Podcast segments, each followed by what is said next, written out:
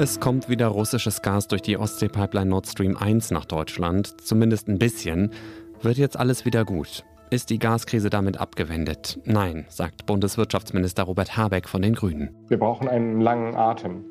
Der Winter, der kommt erst noch und es ist der erste Winter der, auch der zweite Winter wird nach allen Szenarien, die wir rechnen, dieses Land und Europa noch vor Herausforderungen stellen. Es geht also mal wieder ums Gas im Update von Was jetzt, dem Nachrichtenpodcast von Zeit Online.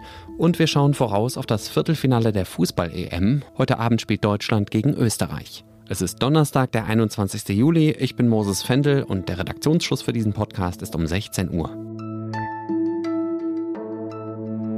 Seit heute Morgen wissen wir, Russland schickt wieder Gas durch die Ostsee-Pipeline Nord Stream 1. Die Pipeline ist jetzt zumindest wieder zu 40 Prozent ausgelastet, also ungefähr so viel wie vor der zehntägigen Wartung. 40 Prozent heißt, dass wir die Vorsorge für den Winter hochhalten müssen und verstärken müssen. Aber wie? Wirtschaftsminister Habeck will zum einen die Vorgaben für die Speicherfüllstände verschärfen. Zum 1.9. müssen die Speicher in Zukunft bei 75 Prozent gefüllt sein. Zum 1.10. gehen wir dann von 80 auf 85 und beim 1.11. von 90 auf 95 Prozent. Außerdem will Habeck, dass alle, die können, im Herbst und im Winter wieder mehr aus dem Homeoffice arbeiten. Und dazu gehört auch, dass wir Betriebsferien versuchen im Block zu organisieren. Also dass beispielsweise zwischen Weihnachten und Neujahr Bürogebäude ganz dicht gemacht werden und dann auch nicht geheizt werden können für die Woche. Habeck hat dann noch der russischen Regierung widersprochen. Die hatte behauptet, Garant für die Energieversorgung in Europa bleiben zu wollen. Das ist eine Verdrehung jeder Tatsache. Denn in der Tat nutzt Russland seine große Macht, eine zu große Macht, die wir Russland gegeben haben, um Europa und Deutschland zu erpressen und erweist sich jeden Tag als unsicherer Kantonist bei der Energieversorgung in Europa. Die Europäische Zentralbank hat die Leitzinsen im Euroraum deutlich erhöht. Leitzins, das ist der Zinssatz, zu dem sich Banken bei einer Zentral- oder Notenbank Geld leihen oder es dort anlegen können. Und der ist jetzt gestiegen von 0% auf ein halbes Prozent. Das ist die erste Erhöhung seit mehr als zehn Jahren. EZB-Chefin Christine Lagarde hat das vorhin so begründet. Today, in line with our strong commitment to our price stability mandate, the Governing Council took further key steps to make sure that inflation returns to our 2% target over the medium term. Es geht also vor allem darum, die Inflation im Euroraum wieder zu senken. Das Ziel sind 2%. Lagarde hat aber auch gesagt, dass das wohl noch eine Weile dauern wird. Inflation continues to be undesirably high and is expected to remain above our target for some time. Was sich auch noch ändert, der Negativzins fällt weg. In den letzten Jahren war es so, dass Banken einen Strafzins von 0,5 Prozent zahlen mussten, wenn sie überschüssiges Geld über Nacht bei der EZB geparkt haben. Dieses halbe Prozent haben sie zum Teil an Privatkundinnen und Kunden weitergegeben. Das fällt jetzt also weg. Und das ist erstmal eine gute Nachricht für alle, die Geld auf der Bank haben. Wir müssen uns aber klar machen, auch wenn die Zinsen jetzt erstmals seit Jahren wieder steigen, lohnt es sich nicht, Geld bei der Bank zu sparen. Denn solange die Inflation so hoch ist, wie sie ist, frisst sie die Zinsen auf. Der Regierungschef von Italien, Mario Draghi, hat wie erwartet seinen Rücktritt eingereicht, zum zweiten Mal innerhalb von nur einer Woche. Und anders als beim ersten Mal hat Staatspräsident Sergio Mattarella seinen Wunsch auch angenommen. Trotzdem soll die Regierung geschäftsführend im Amt bleiben erstmal und Draghi soll sie weiterhin leiten. Alles ein bisschen paradox, finde ich, denn Draghi hat zwar gestern Abend eine Vertrauensabstimmung im Parlament gewonnen, Drei wichtige Parteien aus der Regierung haben die Abstimmung aber boykottiert. Konstanze hat ja heute Morgen hier schon ausführlich drüber gesprochen. Mich interessiert jetzt, wie es weitergeht in Italien. Wahrscheinlich gibt es im Herbst vorgezogene Neuwahlen und es sieht im Moment so aus, als ob rechte bis rechtsextreme Parteien die großen Gewinner bei diesen Wahlen werden könnten. Frage an unseren Europakorrespondenten Ulrich Ladurner. Was bedeutet das, also die Regierungskrise in Rom und der mutmaßliche Rechtsruck im Herbst für die Europäische Union? Ja, für die Europäische Union kommt diese Regierungskrise in Italien natürlich zur Unzeit, weil wir haben einen Krieg in der Ukraine, wir haben eine steigende, rasant steigende Inflation, wir haben eine sich verschärfende Klimakrise, also wir haben eine Reihe von riesigen Problemen und da gerät die dritte Volkswirtschaft der Europäischen Union, nämlich Italien, das gleichzeitig auch extrem hoch verschuldet ist, in diese Situation. Das löst in Europa natürlich Unruhe aus, auch besonders bei der EZB, der Europäischen Zentralbank. Italien ist ja schon seit vielen Jahren so was wie der kranke Mann der Europäischen Union und jetzt hat man gehofft, dass mit Draghi das besser wird. Es ist auch einiges besser geworden, aber hatte leider nicht Zeit genug, um das Land dann endgültig auf bessere Schienen zu setzen.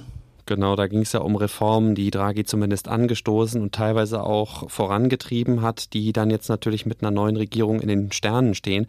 Äh, welche Rolle spielt vor diesem Hintergrund die heutige Entscheidung der EZB, den Leitzins oder die Leitzinsen zu erhöhen?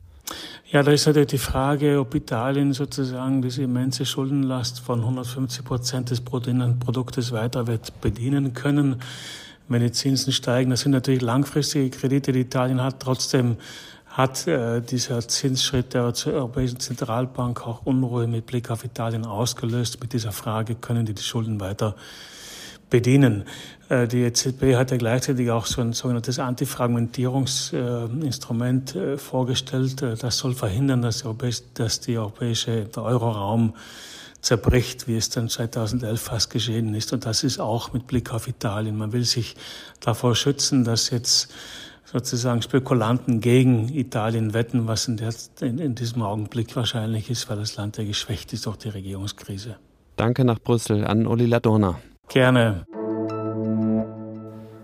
Bei der Europameisterschaft in England spielen die deutschen Fußballerinnen heute ihr Viertelfinale. Los geht's um 21 Uhr unserer Zeit in Brentford. Das ist ein Stadtteil im Westen von London. Gegnerinnen sind die Österreicherinnen, die sich als Zweite in ihrer Gruppe für die K.O.-Runde qualifiziert haben. Mein Kollege Olli Fritsch verfolgt die EM für Zeit Online und ist heute Abend im Stadion. Er hat mir einen kurzen Ausblick aufs Spiel heute Abend geschickt. Nicht wundern, wenn Sie Möwen im Hintergrund hören. Olli ist gerade in Brighton am Meer. Deutschland spielt gegen Österreich um den Einzug ins Halbfinale der Europameisterschaft in England. It's an exciting competition.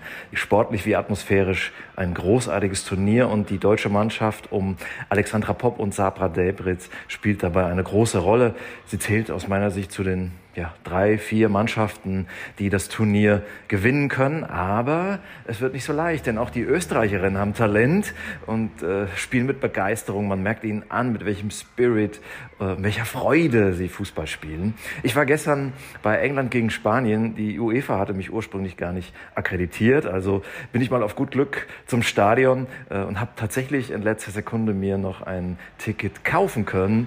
Und ich habe ein Spiel für die Fußballgeschichtsbücher erlebt. Ähm, nun, ich bin Fußballfreak, Sie haben es leichter. Schalten Sie doch einfach ein, wenn heute Abend Fußball im Fernsehen läuft, oder? Würde mich auch freuen, wenn Sie das, was ich zu sagen und schreiben habe, morgen auf Zeit Online lesen. Danke, Olli, und viel Spaß nachher im Stadion. Was noch? Die Flügel von Windrädern, auch bekannt als Rotorblätter, gelten als nicht recycelbar Sie bestehen nämlich aus unterschiedlichen Materialien, die zusammengehalten werden durch einen bestimmten Kunststoff, so eine Art Kleber. Und nur mit hohem Energieaufwand kann man den wieder lösen und die einzelnen Bestandteile voneinander trennen. Mit der Folge, dass diese Riesendinger oft im Restmüll landen oder zum Beispiel in den USA einfach irgendwo verbuddelt werden.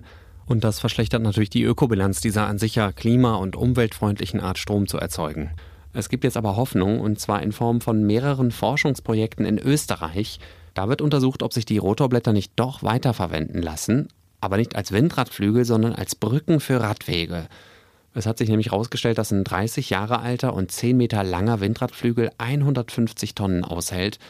Da müssten also schon sehr viele Fahrräder drüber fahren, bis der mal zusammenkracht. Das war das Update von Was jetzt am Donnerstagnachmittag. Ich hoffe, Sie fühlen sich jetzt gut informiert. Wenn nicht, schreiben Sie mir gerne eine Mail an wasjetzt.zeit.de. Das geht aber natürlich auch, wenn Sie was anderes loswerden wollen. Morgen früh ist Konstanze Keins wieder dran und die beschäftigt sich dann nochmal ausführlicher mit der Zinswende der Europäischen Zentralbank. Ich bin Moses Fendel. Danke fürs Zuhören. Machen Sie es gut und bis bald.